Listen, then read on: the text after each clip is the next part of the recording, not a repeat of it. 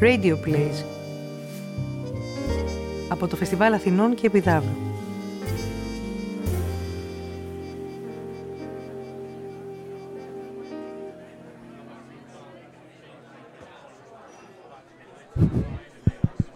Καλησπέρα, καλώς ήρθατε. Το μέλλον της ελληνικής αστυνομικής λογοτεχνίας, του Νεοκλή Καλανόπουλου.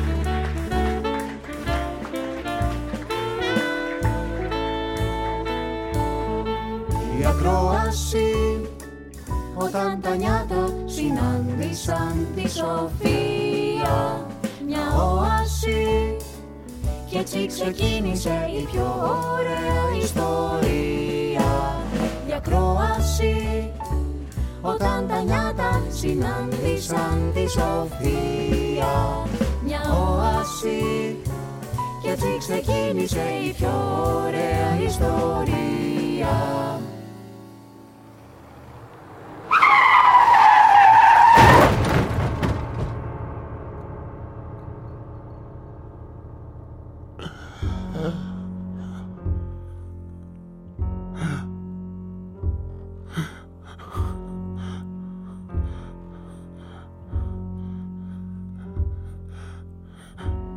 γόνατα του νεαρού Τίνου πρωτονοτάριου έχουν παραλύσει. Δεν μπορεί να κουνηθεί, δεν μπορεί να μιλήσει. Έχει χάσει τον έλεγχο του σώματός του, λες, και βρίσκεται μέσα σε όνειρο.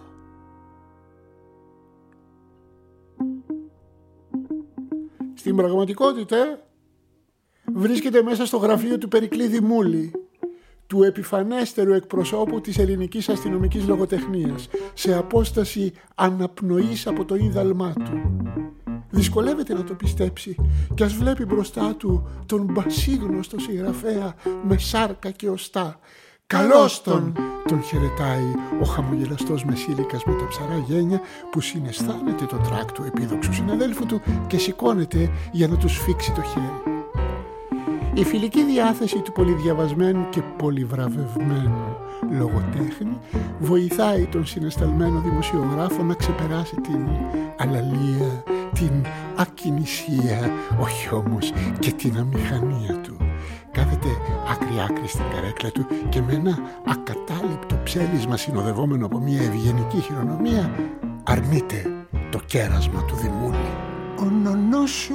Ο, α, Ο- Τι, ε, ναι, ε, πες το, ο, ε, ε, θα- ε. ο αρχισυντάκτης μου. Ε, και νονό σου. Ο Τίτος. Ε, μου έχει μιλήσει με τα καλύτερα λόγια για το γράψιμό σου, για τα δημοσιογραφικά κείμενά σου. Γιατί από ό,τι μου έχει πει τα άλλα δεν τα δείχνεις σε κανέναν. ο νονός Θα δεν ξέρει. συμφωνήσω μαζί του. Μ. Έχω διαβάσει κι εγώ κάποια δικά σου ρεπορτάζ. Σου ταιριάζει το κοινωνικό. Έχεις μάτι για τις λεπτομέρειες. Σας ευχαριστώ. Και τους δυο μας. Ε, ο- ο- όχι. Εσάς. Μίλα μου στον ενικό, να μην μπερδευόμαστε. Λέγε μελάκι. Εντάξει. Κι εγώ από εφημερίδα ξεκίνησα. Μεγάλο σχολείο το ρεπορτάζ για όποιον θέλει να ασχοληθεί με την αστυνομική λογοτεχνία. Μαθαίνεις να γράφεις. Και κυρίως τι να γράφεις. Μαθαίνεις τι συμβαίνει γύρω σου. Είναι βασική προϋπόθεση αυτή. Α, μάλιστα. Ώσπου κάποια στιγμή ένιωσα ένα ασφικτιό μέσα στην κάσα, οπότε αποτόλμησα τη μεγάλη έξοδο. Ήμουν τυχερός. Η επιτυχία ήρθε πολύ γρήγορα από το πρώτο μου βιβλίο και έτσι παράτησα τελείως τη δημοσιογραφία. Μόνο κάνα άρθρο γράφω στην εφημερίδα σου, αραιά και που, όταν νιώθω την ανάγκη να παρέμβω δημόσια. Α, ναι, ναι, ναι. Είδα εχθές εκείνο το άρθρο και τα επεισόδια στο κέντρο. Ε, Διαβάζω ό,τι γράφετε, όχι μόνο τις ιστορίες του αστυνόμου Λέκα. Τις έχεις διαβάσει όλες; Εννοείται. Είμαι μεγάλος φαν. Αλλά, Λάκη, ε, μας έχετε αφήσει παραπονούμενους. Τέσσερα χρόνια χωρίς Λέκα είναι πολλά. Ε, έχετε τώρα κάτι, έτσι, ετοιμάζετε κάτι; Να σου πω την αλήθεια, με κούρασε ο Λέκας. Παρά είναι τέλειος. Το ξέρω πως ο κόσμος τον έχει αγαπήσει, αλλά Δεν νομίζω να το ξαναχρησιμοποιήσω. Μμμ. Ό,τι ήταν να δώσει το έδωσε. Πρέπει να ανανεωνόμαστε. Και, μια και μιλάμε για ανανέωση, ας μιλήσουμε για το μέλλον που είναι κιόλας εδώ. λοιπόν,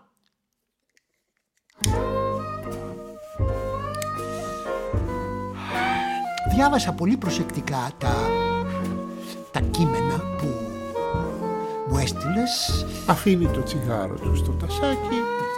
Χάος είναι αυτό! Έτσι φανταζόμουν πάντα το εργαστήριο ενός συγγραφέα. Ναι, ναι. ναι. Το διάλο- Μόνο που δεν γράφω εδώ. Εδώ στην εκδοτική, εδώ εργάζομαι. Αλλού δουλεύω, αλλού δημιουργώ. Στο σπίτι σας γράφετε. Εννοείται. Αποκλειστικά. Στο καλό τα έβαλα.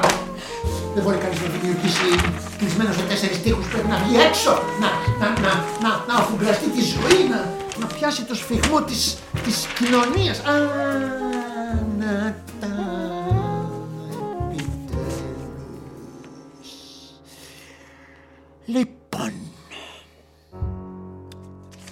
μου έστειλες δύο αποσπάσματα από εισάριθμες νουβέλες. Τους τίτλους, πού τους έγραψες, δεν τους βρήκα. Δεν έχω καταλήξει ακόμα δυστυχώς. Διάλεξα από την κάθε μία το πιο χαρακτηριστικό απόσπασμα, κατά τη γνώμη μου. Μ, Το φαντάστηκα. Τα διάβασα με μεγάλη α, προσοχή και θέλω να σου πω ότι Κάνει μία παύση για να βάλει τις εκτυπωμένες σελίδες στη σωστή σειρά. Ο Ντίνος περιμένει με κομμένη την ανάσα. Έχει φτάσει η ώρα της κρίσεως. Τα κείμενα, τα έγγραφα Είναι ιστορίες που έγραφα Αυτές που διάβασε ο Μάστερ Και οδήγησαν στο πιο γλυκό disaster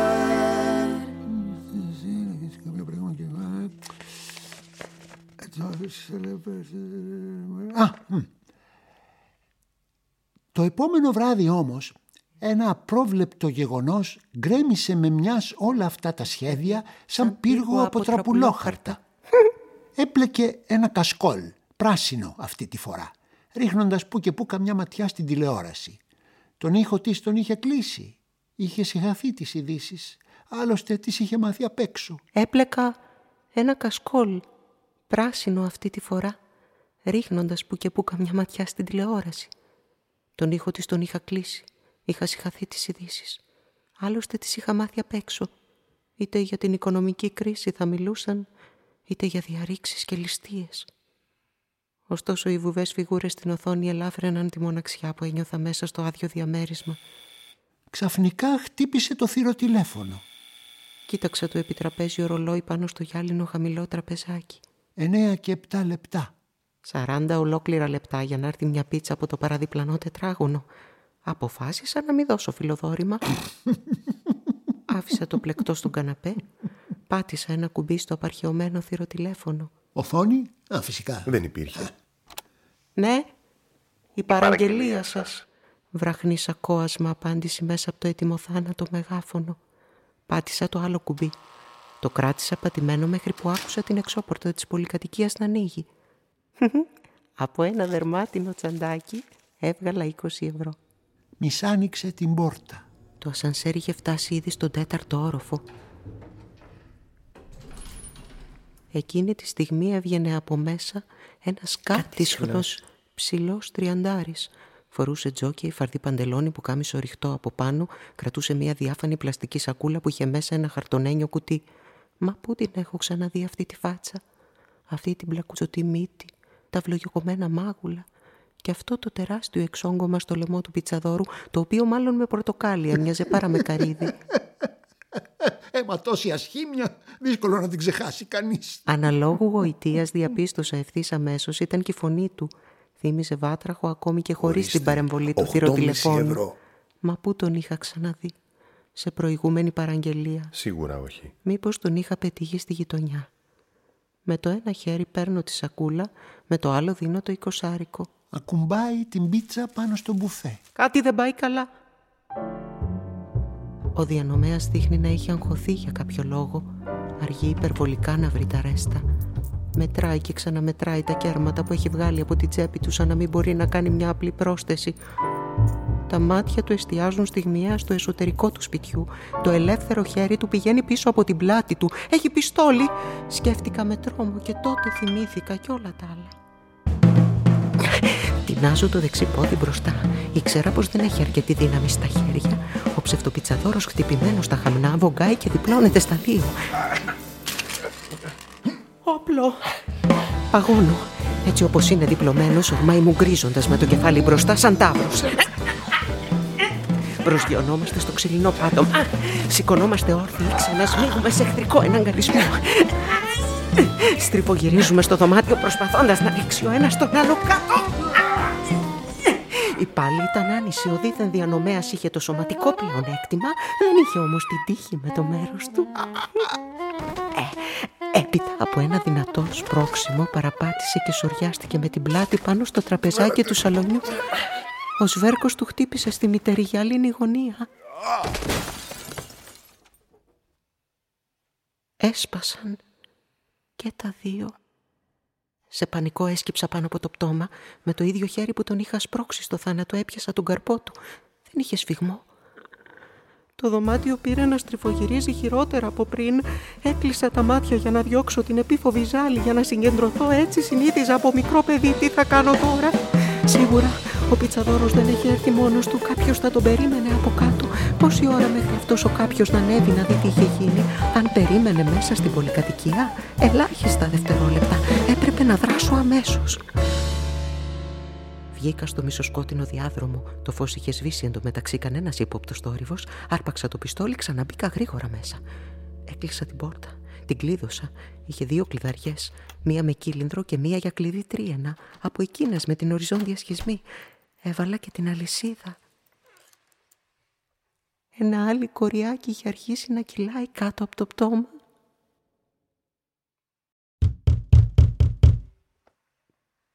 Αστυνομία!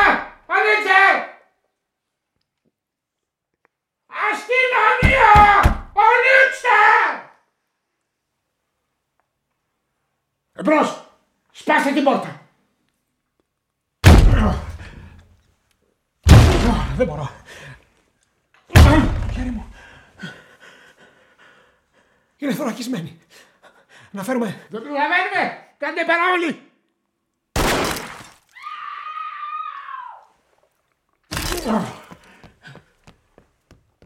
Ο αρχιφύλακας Κουντουμάρης είναι πεσμένος στο κέντρο του σαλονιού. Δεν έπρεπε να τον είχα αφήσει να μπει μόνος του στην πολυκατοικία. Τι την ήθελα την αναγνώριση του εδάφους. Υποτίμησα το κίνδυνο. Λάθος, λάθος, λάθος. Λάθος ανεπανόρθωτο, ασυγχώρητο. Πού είναι το κάθαρμα!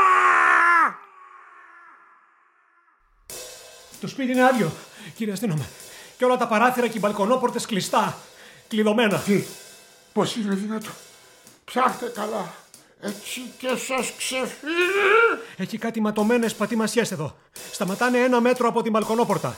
Τα ρολά είναι τελείως κατεβασμένα. Και τα παραθυρόφυλλα ασφαλισμένα. Και η πόρτα όντως κλειδωμένη και ασφαλισμένη με αλη- λυσίδα. Εμείς την παραβιάσαμε. Νομίζω πως αυτός είναι ο άνθρωπός μας.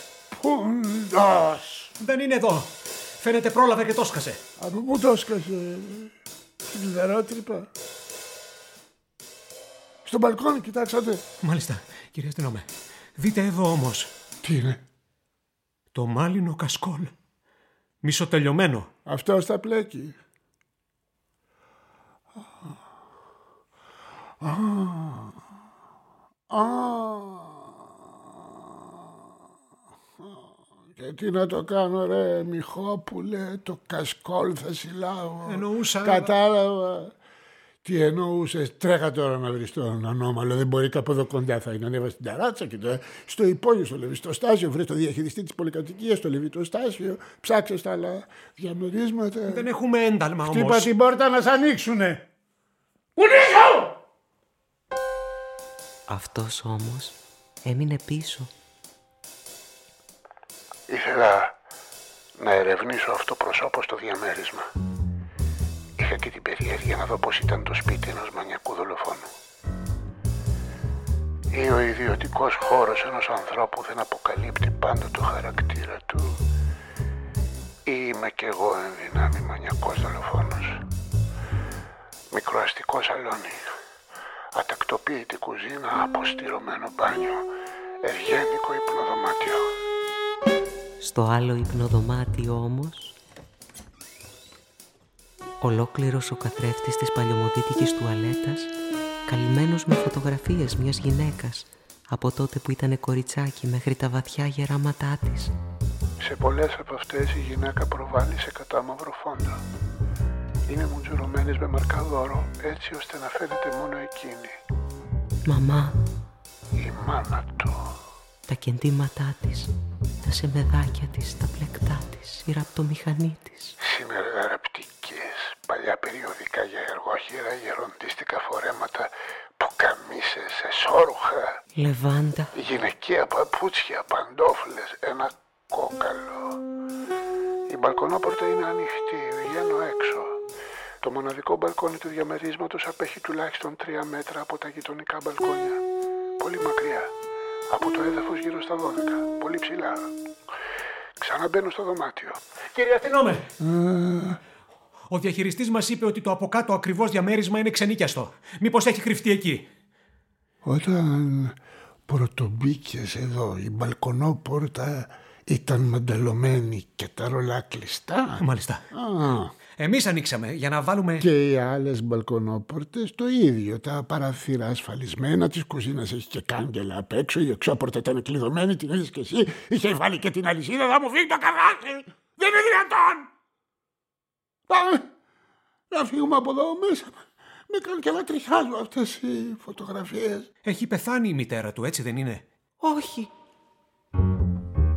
Μες στο μυαλό του όχι. Παρατήρησα ότι ο σωματότυπός της μοιάζει με τον θυμάτων. Άσε τις ψυχολογικές αναλύσεις ρε Μιχόπουλε Μου γίνες και προφάιλερ Ενισχύσεις κάλεσες στον ιατροδικαστή σήμανση Εγώ δεν στα λέω Δεν πρόλαβα, κύριε αστυνόμε. Έψαχνα... τον στραγγαλιστή με τα κασκόλ. Είναι ήδη μακριά.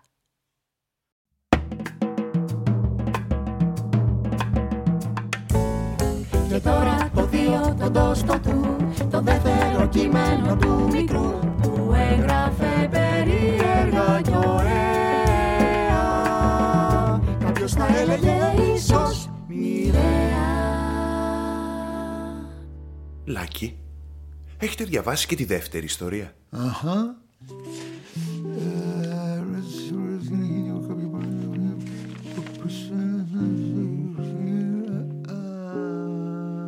Α, Καθίσαμε στον ηφικό τραπέζι. Ο χρόνος έμοιαζε να έχει παγώσει. Το ίδιο και η καρδιά μου. Δεν μιλούσαμε, δεν κοιταζόμασταν καν. Εγώ τουλάχιστον κοιτούσα το σερβίτσιο, το τραπεζομάντιλο. Αν μας έβλεπε κάποιος θα νόμιζε πως ήμασταν δύο ξένοι. Ε, δεν ήταν σωστό εκ μέρους μου, το ξέρω, μα οι ενοχές μου έφραζαν το στόμα. Από τα ψέματα καλύτερη σιωπή. Ο χρόνος ξανάρχισε να κυλάει όταν άνοιξε η πόρτα και ακούστηκε η μπάσα φωνή του Κυρσάβα. Ήρθε η αστυνομία. Ω, τόση επισημότητα. Πλησίασε προς το μέρος μας σέρνοντας τα πόδια του στο παρκέ. Έδειχνε να έχει γεράσει μέσα σε λίγη ώρα. Το πρόσωπό του μου φάνηκε πιο σκαμμένο από ό,τι πριν. Και η καμπούρα του ήταν πάντα τόσο πεταχτή. Αναρωτήθηκα. Ω, την προσοχή μου τράβηξαν άξαφνα οι δύο λεπτές, σκοτεινές φιγούρες που εμφανίστηκαν στο χώρο υποδοχής. Με το φως του ήλιου πίσω τους και σε τόση απόσταση δεν μπορούσα να διακρίνω ε, φυσιογνωμίες. Έβλεπα δύο θολές σκιές, τίποτε άλλο. Η παρουσία τους εξέπεμπε κάτι το α, α, απειλητικό. Αχ, το ξέρω, η φαντασία μου μου έπαιζε παιχνίδια. Ελάτε όμως στη θέση μου. Πολύ γρήγορα, ωστόσο, μόλις ανέβηκαν τη μικρή ράμπα και μπήκαν στην κυρίως αίθουσα, η αρχική μου εντύπωση διαλύθηκε. Είδα δύο κοντοκουρεμένους τριαντάριδες, μην ήταν και νεότεροι, με μεγαλίστικα γκρι σουρί κοστούμια, επιτιδευμένα σκληρό ύφος και αστεία περπατησιά. Προχωρούσαν λες και ήταν καουμπόιδες έτοιμοι να τραβήξουν πιστόλι, ίσως έτσι ακριβώς ένιωθαν. Σε όλη τη σκηνή με την αστυνομία, όταν θα μιλάω ψιθυριστά, έτσι θα καταλαβαίνετε ότι απευθύνομαι μόνο σε εσάς.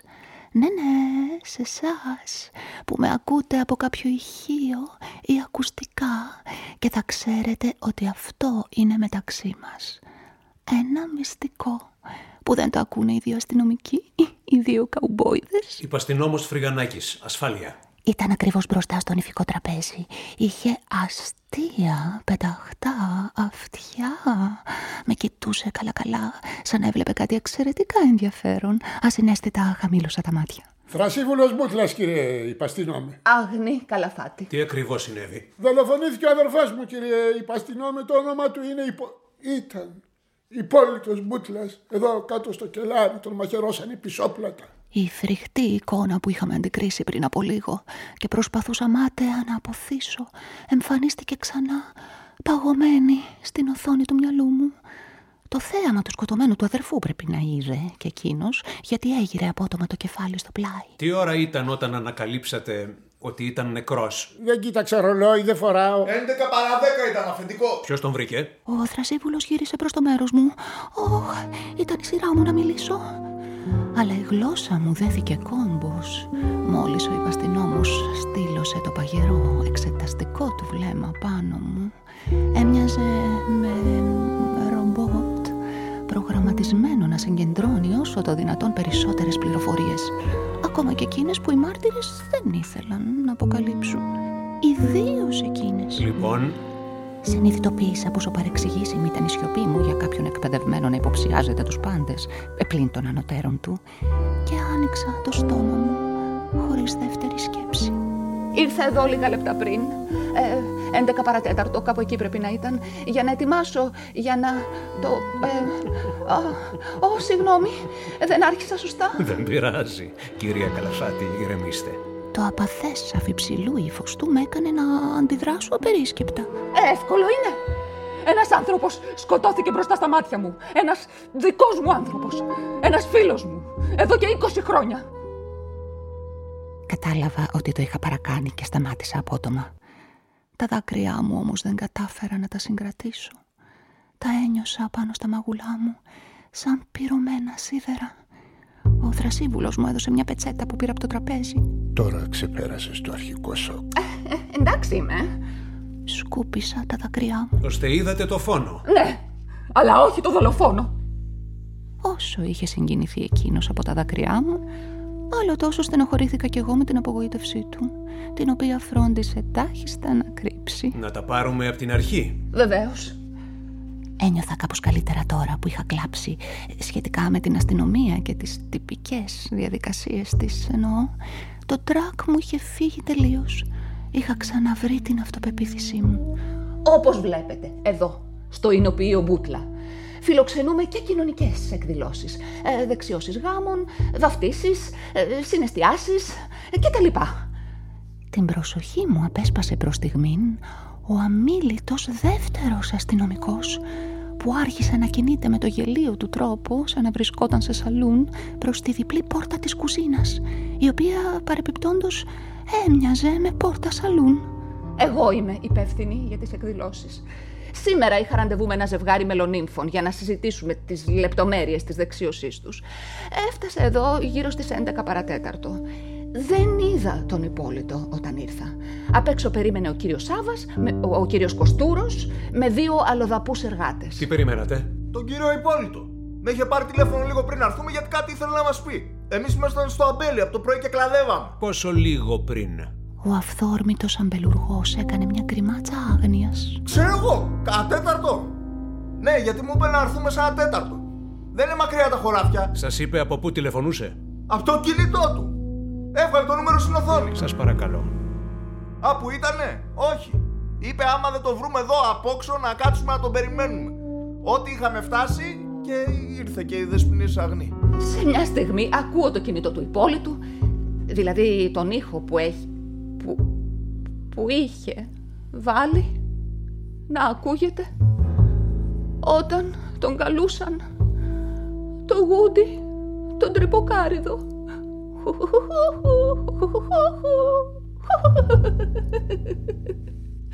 Όχι μόνο μία φορά. Ξανά και ξανά. Σαν να τον έπαιρναν και εκείνος να μην του σήκωνε. Από πού ερχόταν αυτός ο ήχος; Από το ύφος του υπαστηνό μου κατάλαβα ότι δεν τον είχε ακούσει ποτέ. Ε, φυσικό ήταν στην ηλικία του. Κάτω από το πάτωμα έτσι μου φάνηκε, κάπου από εκεί. Έδειξα ένα σημείο, όχι μακριά από το κέντρο της αίθουσας και κατευθύνθηκα προς τα εκεί. Με ακολούθησαν όλοι. Σταμάτησα πάνω από ένα μικρό στρογγυλό τζάμι με μεταλλικό πλαίσιο, σαν φινιστρίνη πλοίου, ένα από τα πολλά που υπήρχαν διάσπαρτα σε όλο το πάτωμα. Έσκυψα για να σιγουρευτώ πως δεν με γελούσαν τα αυτιά μου και τότε είδα τον υπόλοιπο στο κελάρι. Ο υπαστηνόμος γονάτισε και κοίταξε μέσα από το τζάμι. Για λίγο δεν μιλούσε κανείς. Τι ακριβώς είδατε; Στεκόταν ακριβώς από κάτω, κουνούσε τα χέρια του στον αέρα σαν να κολυμπούσε. Δεν, δεν, δεν κατάλαβα τι έκανε. Ύστερα από μερικά δευτερόλεπτα έπεσε μπρούμητα και έμεινα ακίνητος. Είδα το μαχαίρι και τα αίματα στην πλάτη του και έτρεξα αμέσως έξω. Ουρλιάζοντας, θα έπρεπε να προσθέσω, αλλά τράπηκα. Το κινητό του πότε σταμάτησε να χτυπάει; Δεν, δεν θυμάμαι, δεν πρόσεξα. Ε, ε, νομίζω όμως όταν σηκώθηκα όρθια δεν ακουγόταν πια. Αλλά δεν ήταν το κινητό του τελικά. Ο ήχος που άκουγα εγώ ήταν πολύ δυνατός. Δεν ερχόταν από το κελάρι, αλλά μέσα από το πάτωμα. Είμαι σίγουρη γι' αυτό. Τι εννοείται. Ανάμεσα στο πάτωμα και στην πλάκα της οικοδομής υπάρχει κενό, κύριε Υπαστινόμε. Όχι μεγάλο, 15-20 πόντους. Κάτω από το φινιστρίνι μάλλον υπάρχει άλλο ένα κινητό. Καταλάβατε, γιατί το κινητό του υπόλοιπου το βρήκαμε δίπλα του. Ήταν κλειστό. Το κοίμασα χωρίς να τα κουμπίσω. Αυτό το πράγμα εδώ, αυτό το τζάμι. Το φινιστρίνι. Το φινιστρίνι. Βγαίνει. Ναι, το πλαίσιο είναι καλουποτό. Με ένα κατσαβίδι βγαίνει. Να φέρω κατσαβίδι. Δεν χρειάζεται. Η ματιά του λόξεψε προς τη μεριά της κουζίνας. Γύρισα και είδα το σιωπηλό συναδελφό του να έρχεται προς το μέρος μας. Πάμε λίγο έξω τώρα. Ω, φυσικά δεν ήταν ερώτηση. Ω, κατεβήκαμε λοιπόν κάτω. Όχι ο άλλος, αστυνομικός. Ένα περιπολικό ήταν σταματημένο πολύ κοντά στη σκάλα. Δίπλα στεκόνταν δύο ένστολοι και οι εργάτες του Κυρσάβα, ξεχωριστά ημένα από τους δε.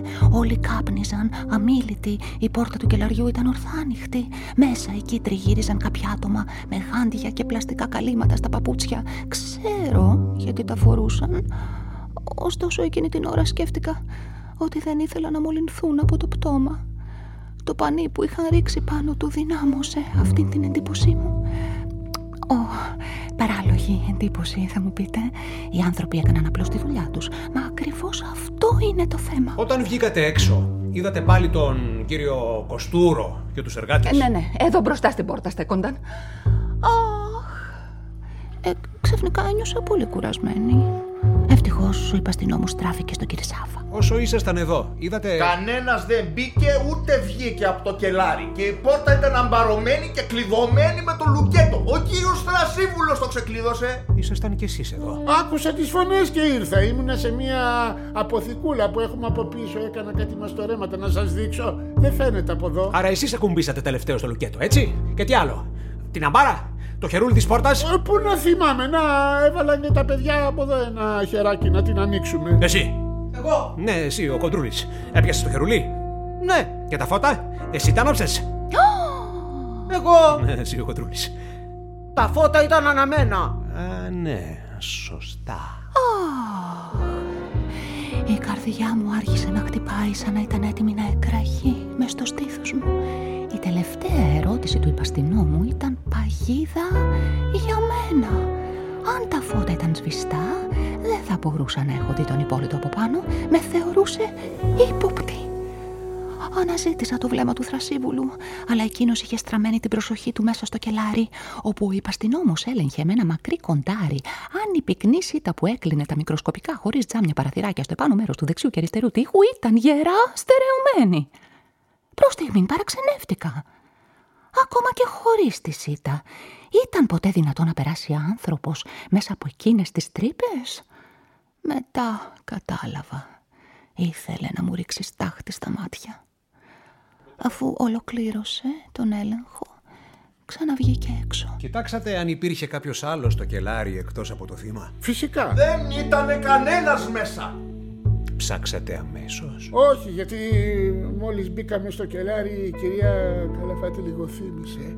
Τη βγάλαμε όξω για να πάρει αέρα εδώ όμως, μπροστά στην πόρτα. Δεν, δεν ήταν τίποτα σοβαρό. Ήπια λίγο νερό που μου φέρε ο θρασίβουλος και συνήλθα. Ύστερα ψάξαμε παντού. Από ό,τι βλέπω, κύριε Μπούτλα, το κελάρι σας είναι πολύ μικρότερο από την επάνω αίθουσα. Υπάρχει κι άλλος χώρος πίσω από αυτόν τον τοίχο. Έδειξε τον τοίχο απέναντι από την ανοιχτή πόρτα. Ναι, έχει άλλο τόσο από πίσω. Είναι το εινοποιείο με τις δεξαμενές ζύμωσες και τα άλλα μηχανήματα. Να ρίξω μια ματιά και εκεί. Εγώ δεν κουνήθηκα από τη θέση μου με την ελπίδα να με αφήσει ήσυχη. Έστω και προσωρινά. Αλλά δεν με άφησε. Ελάτε κι εσείς. Δεν ήταν προστακτικός ο τόνος του. Ε, εγώ όμως τρόμαξα. Ε, σαν να με είχε πυροβολήσει. Για να κρύψω την ταραχή μου κατέβασα το κεφάλι. Όχι εσείς, κύριε Κοστούρο. Καθίστε εδώ. Κάτι ακόμα; Σε, σε ποιον μιλάει τώρα; Στο τηλέφωνο σας μίλησε σίγουρα το θύμα. Βέβαια, η φωνή του ήτανε. Είστε καλά; Α, εμένα ρωτούσε, ε, σήκωσα απότομα το κεφάλι. Ε, Ναι, ναι, ψέματα. Πάμε λοιπόν. Δεν είχα άλλη επιλογή. Τον ακολούθησα με την καρδιά μου να αντυχεί δυνατά μέσα στα αυτιά μου. Στην αποθηκούλα που του έδειξε ο Δρασίβουλο σε μικρή απόσταση από την πίσω πλευρά του κτηρίου, έριξε μόνο μια φευγαλαία ματιά. Αντίθετα, τη μεγάλη δίφυλη πόρτα του εινοποιείου που ήταν κλειδωμένη με λουκέτο, την εξέτασε πολύ προσεκτικά. Έχετε τα κλειδιά, κύριε Μπούτλα; Ο Δρασίβουλος ξεκλείδωσε το λουκέτο και έσπρωξε με κόπο το ένα φύλλο της πόρτας πάνω στα ροδάκια της. Μέσα σκοτάδι. Ο υπαστηνόμος πέρασε από το στενό άνοιγμα. Το φως είναι στον τοίχο αριστερά. Με κοίταξε συνωμοτικά, ανασηκώνοντα τους ώμους του. Ε, ούτε κι εγώ ήξερα τι έψαχνε το σχολαστικό ρομπότ εκεί μέσα και δεν είχα καμία όρεξη να μάθω. Σε αντίθεση με το Θρασίβουλο, ο οποίος με άφησε μονάχη μπροστά στην πόρτα, εκτεθειμένη στις τύψεις. Παρακάλεσα το Θεό να με συγχωρέσει, μα η ψυχή μου ήταν αδύνατο να βρει γαλήνη. Το σφυροκόπημα έπαψε μόνο όταν είδα τον υπαστηνό μου και το θρασίβουλο να βγαίνουν από το κτίριο, όταν ο φόβος έπνιξε τη φωνή της συνείδησής μου. Ήταν ιδέα μου; Ή με κοιτούσαν και οι δυο τους με υποψία; Ο θρασίβουλος απάντησε σε μια ερώτηση που δεν είχα ακούσει. Δεν την ειδοποιήσαμε ακόμα. Βρίσκεται στο εξωτερικό. Είναι αεροσυνοδός. Παιδιά έχουνε; Έχει ο αδερφός μου δύο αγόρια. Είχε. Όχι από την Ευρυδίκη, από την πρώτη του γυναίκα. Είναι μεγάλα τώρα, μένουμε στην Αθήνα. Άλλοι κοντινοί συγγενείς υπάρχουν. Εκτός από μένα, όχι. Είχε κρατήσει επαφή με την πρώην γυναίκα του. Δεν χωρίσανε, πέθανε. Ξέρετε αν ο αδερφός σας είχε εχθρούς; Όχι, όχι. Εννοώ κάποιον που υπό τις κατάλληλες συνθήκες δεν θα δίσταζε να τον σκοτώσει; Όχι, όχι, όχι. Σας έρχεται κανένα στο μυαλό; Όχι, αφού δεν υπάρχει, ο υπόλοιπος είχε μόνο φίλους. Όλοι τον συμπαθούσαν. Ο ίδιος δεν σας είχε μιλήσει ποτέ. Όχι, για- όχι. Εσείς, κυρία Καλαφάτη; Τι εγώ; Ο νους μου είχε κολλήσει στον ορισμό του εχθρού που είχε δώσει πριν ο υπαστηνόμος. Ξέρετε αν είχε κάποιον εχθρό; Αν ήξερα, λέει. Μήπως ήξερε και εκείνος, αναρωτήθηκα έντρομη. Είχε μαντέψει το μυστικό μου. Το ρομπότ περίμενε ανέκφραστο την απάντησή μου. Το πρόσωπό του μπερδεύτηκε μες στο μυαλό μου με το πρόσωπο της Ευρυδίκης. Τους έβλεπα και τους δύο συγχρόνως να με κοιτάζουν, περιμένοντας από εμένα την αλήθεια. Μου ήρθε ζαλάδα, δεν άντεχα άλλο. Έτοιμη μου να σοριαστώ κάτω. Δεσποινή Σαββανή! Δεσποινή Σαββανή! Ήρθε ένα ζευγάρι να δει την αίθουσα. Α, είχα ξεχάσει να τους τηλεφωνήσω να μην έρθουν. Έφυγα άρον-άρον. Δεν μου είπατε αν είχε κάποιον εχθρό.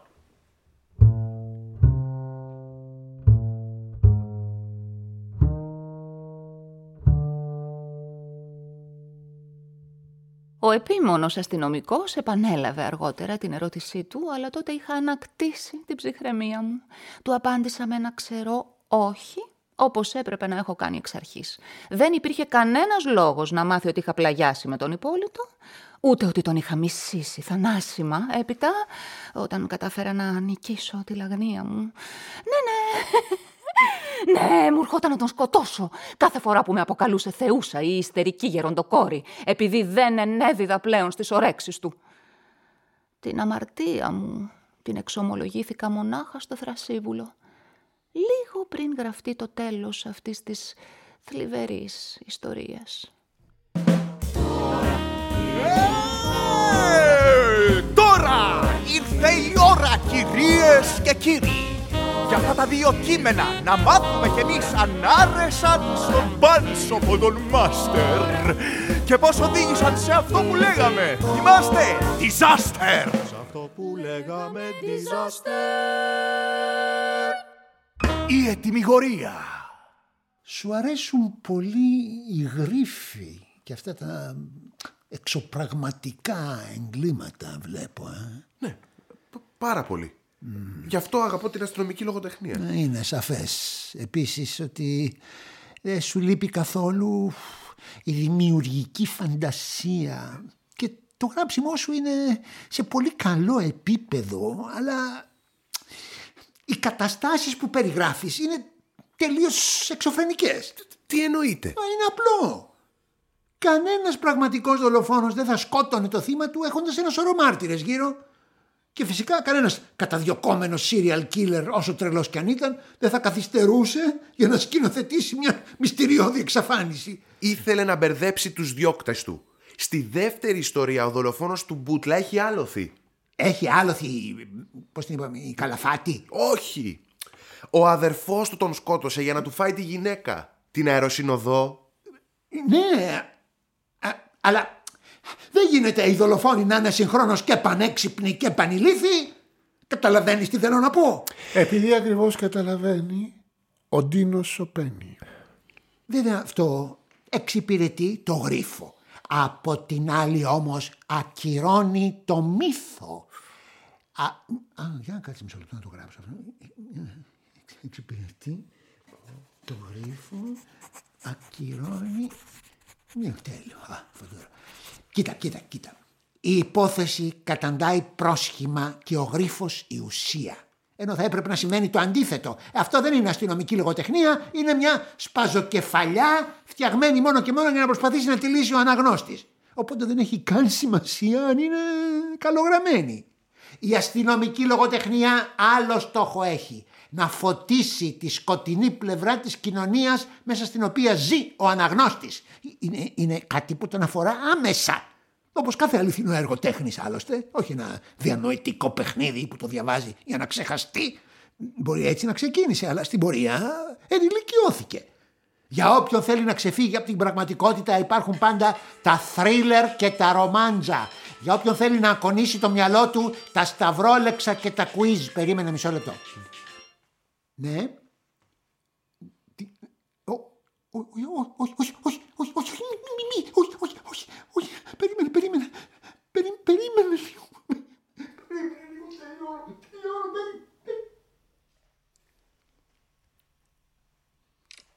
Λοιπόν, δεν είναι κρίμα να χαραμίζεις το ταλέντο σου σε σπαζοκεφαλιές. Γιατί έχεις λογοτεχνικό ταλέντο; Τα απίστευτα μυστήρια και όλα αυτά. Μια γελία μόδα ήταν που έχει περάσει, ανεπιστρεπτή. Πώς ήταν τα υποτικά μυθιστορήματα στα χρόνια του Θερβάντες; Δες το και πρακτικά στο κάτω-κάτω. Θέλεις να σε διαβάζουν, έτσι δεν είναι; Άσε την πραγματικότητα να σε εμπνεύσει. Να σου δώσει την πρώτη ύλη. Δημοσιογράφος είσαι, δεν θα δυσκολευτείς να βρεις ένα ενδιαφέρον θέμα, τόσα υπάρχουν. Αυτή τη συμβουλή έχω να σου δώσω. Ο Ντίνος σκύβει το κεφάλι. Δεν υπάρχει λόγος να στεναχωριέσαι. Το πρώτο σου γραπτό ήταν αυτό. Έχεις όλη τη ζωή μπροστά σου. Να σου πω και ένα επαγγελματικό μυστικό. Ανάβει το τσιγάρο του. Θα το διαπιστώσεις κι εσύ στην πορεία. Για έναν συγγραφέα, έναν δημιουργό, το καλύτερο του έργο είναι πάντα το επόμενο. Σας ευχαριστώ πολύ.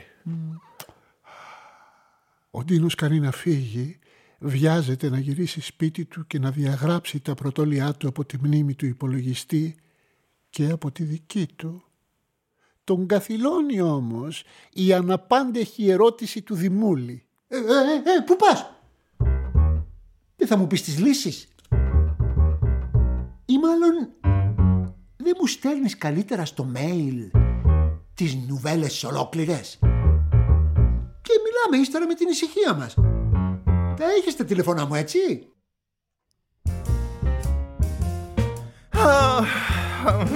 Τελείωσε η ακροαματική διαδικασία. Σε δύο παραρτήματα θα κάνουμε φινάλε. Το πρώτο το παράρτημα, το α καπιτάλε, εν περίληψη θα περιέχει απάντηση με ουσία των παραπάνω ιστοριών των δύο ενηγμάτων και ας είναι εξωπραγματικές και εξωφρενικές οι λύσεις των πραγμάτων.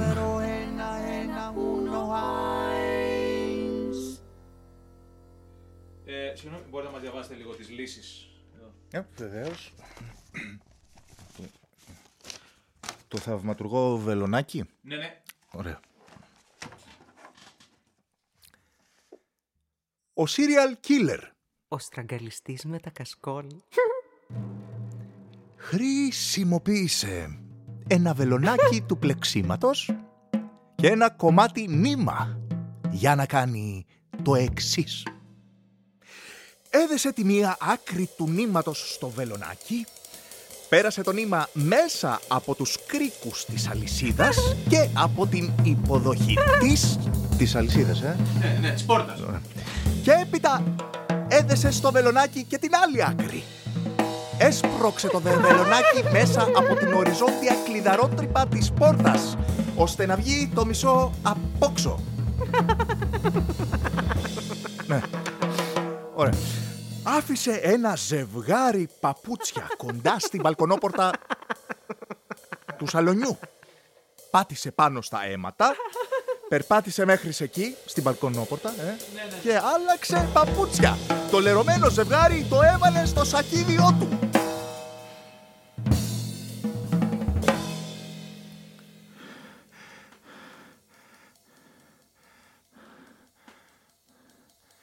Βγήκε από την εξώπορτα, τράβηξε ολόκληρο το βελονάκι έξω, έλυσε την άκρη του νήματος που είχε δέσει τελευταία και κρατώντας με το ένα χέρι το βελονάκι άρχισε να τραβάει με το άλλο χέρι το νήμα ώσπου η αλυσίδα μπήκε στην υποδοχή. Κλείδωσε την πόρτα και ανέβηκε στην ταράτσα από που πέρασε στη διπλανή πολυκατοικία. Ε, τώρα σοβαρά, τώρα τι είναι αυτό, ρε; Κάνω όλο αυτό για να περάσει και αυτή. Ήμαρτο. Και τώρα το 2, το ντος, το του. Το παραπλανητικό περισκόπιο. Το 2, το ντος, το του.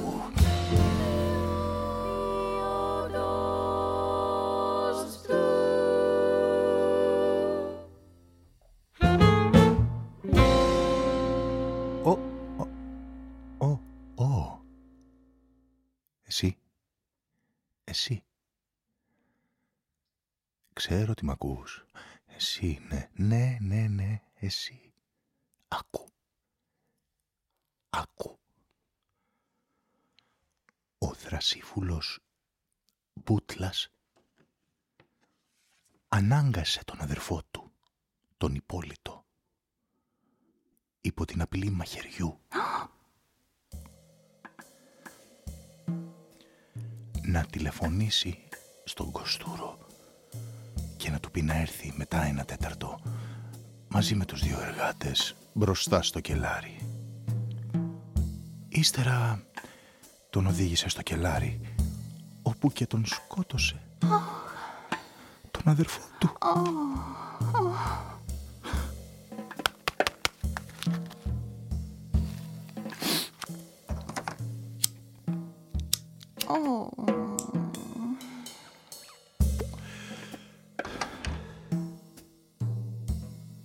Αφού κλείδωσε, πήγε και κρύφτηκε δίπλα, στο εινοποιείο. Μόλις έφτασαν ο Κοστούρος, οι εργάτες και οι καλαφάτοι, τηλεφώνησε από ένα ανώνυμο καρτοκινητό σε ένα άλλο ανώνυμο καρτοκινητό, το οποίο είχε κρύψει κάτω από το παρκέ της αίθουσας εκδηλώσεων. Η καλαφάτη άκουσε τον Γούντι τον τρυποκάριδο. Αχα. Και όπως ήταν αναμενόμενο, κοίταξε μέσα από το φινιστρίνι που βρισκόταν πάνω από το κελάρι. Ε, ναι. Κάτω από αυτό το φινιστρίνι και κάτω από ένα άλλο κοντινό του φινιστρίνι που βρισκόταν; Όμως πάνω από το εινοποιείο. Ο Θρασίβουλος είχε τοποθετήσει από βραδείς δύο μικρούς καθρέφτες υπογωνία, φτιάχνοντας έτσι ένα αυτοσχέδιο περισκόπιο με παραλληλεπίπεδο σωλήνα. Οι πλευρές του ήταν επάνω το παρκέ, κάτω η πλάκα της οικοδομής και δύο παράλληλα δοκάρια δεξιά και αριστερά από εκείνα που υπάρχουν κάτω από τα πατώματα για να στηρίζουν τις ανίδες. Επιπλέον, το κελάρι και το εινοποιείο. Είχαν ολόιδια δάπεδα και ο Θρασίβουλος φορούσε ρούχα. Ίδια με του αδερφού του.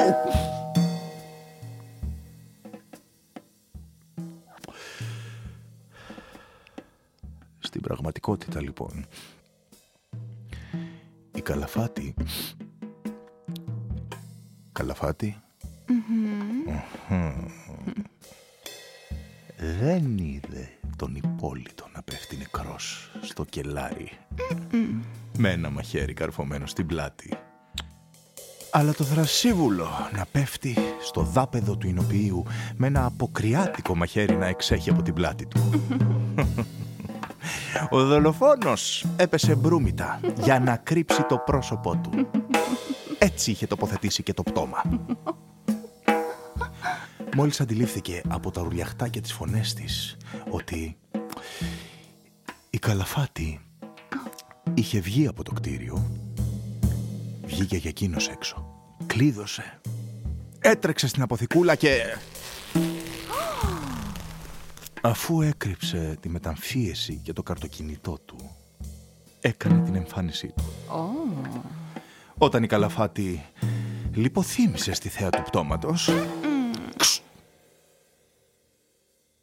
βρήκε ευκαιρία και μπήκε στην αίθουσα εκδηλώσεων. Άνοιξε τα δύο φινιστρίνια, έριξε κάτω τους καθρέφτες και τους έσπρωξε μακριά από τα φινιστρίνια. Το άλλο καρτοκινητό το έφερε πιο κοντά από όσο ήταν πριν στο φινιστρίνι, πάνω στο κελάρι ώστε η αστυνομία να μην χρειαστεί να ψάξει πολύ προσεκτικά κάτω από το παρκέ μέχρι να το βρει. Εντάξει, ευχαριστούμε πολύ. Ευχαριστούμε πολύ.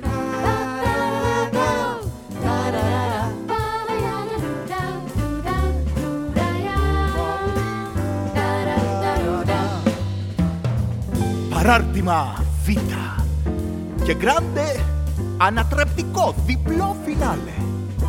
Κοίτα και άκουσε τι λέει η πρόσκληση. Η πρόσκληση, η πρόσκληση. Καλά. Και έτσι θα καταλάβεις. Οι ιστορίες μέσα στην ιστορία μας πως δένουν και η ήττα, η ήττα, ήττα, τα τα τα, ήττα δεν ήταν αλλά... Και ανατρεπτικό διπλό φινάλε. Ανατρεπτικό. Ένα βράδυ, λοιπόν, Έξι μήνες αργότερα Ο αρχισυντάκτης της ημερήσιας πολιτικής εφημερίδας «Η Σημερινή» Τίτος Πετρίδης. Νονός του Ντίνου. Και στενός φίλος του Δημούλη. Λαμβάνει στην προσωπική του ηλεκτρονική διεύθυνση την ακόλουθη πρόσκληση. Ο συγγραφέας Περικλής Δημούλης και ο εκδοτικός οίκος Πτήσης σας προσκαλούν στην παρουσίαση του νέου πολυαναμενόμενου βιβλίου του Περικλή Δημούλη. Ο δράκος φορούσε κασκόλ και σαν το σκυλί σταμπέλι. Δυο ιστορίες του αστυνόμου Λέκα το Σάββατο 13 Οκτωβρίου, ώρα 12 και μισή μετά μεσημβρία, στο πατάρι του βιβλιοπολίου Θεσμός. Πες Μαζόγλου 24. Τέλος πρόσκλησης Τι κρίμα που δεν θα είναι εκεί και ο Ντίνος, πόσο θα χαιρόταν ο καημένος. Θα σκέφτεται μελαγχολικά ο παραλήπτης της πρόσκλησης, ο Τίτος Πετρίδης και όσο να ολοκληρωθεί η εκτύπωσή της θα καταργέται από μέσα του τον άγνωστο ασυνείδητο οδηγό που πριν από τέσσερις μήνες περίπου παρέσυρε και σκότωσε το βαφτισιμιό του ενώ διέσχιζε την οδό Δροσοπούλου στην Κυψέλη.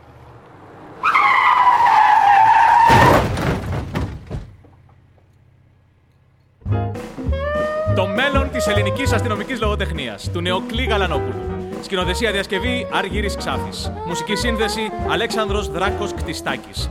Έπαιξαν οι ηθοποιοί με σειρά που ακούστηκαν Κώστας Μπερικόπουλος, Νίκος Χατζόπουλος, Χρήστος Κοδογιώργης, Αντώνης Γκρίτσης, Δημήτρης Παπα-Νικολάου, Δέσποινα Κούρτη και ο Κωνσταντίνος Ασπιώτης που τραγούδισε μαζί με τις Αλεξάνδρα Λέρτα και η Όβη Φραγκάτου.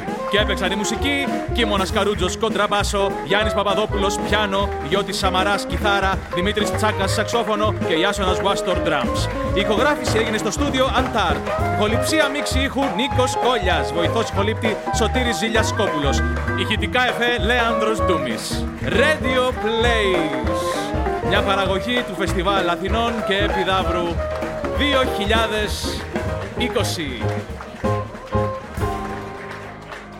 2020.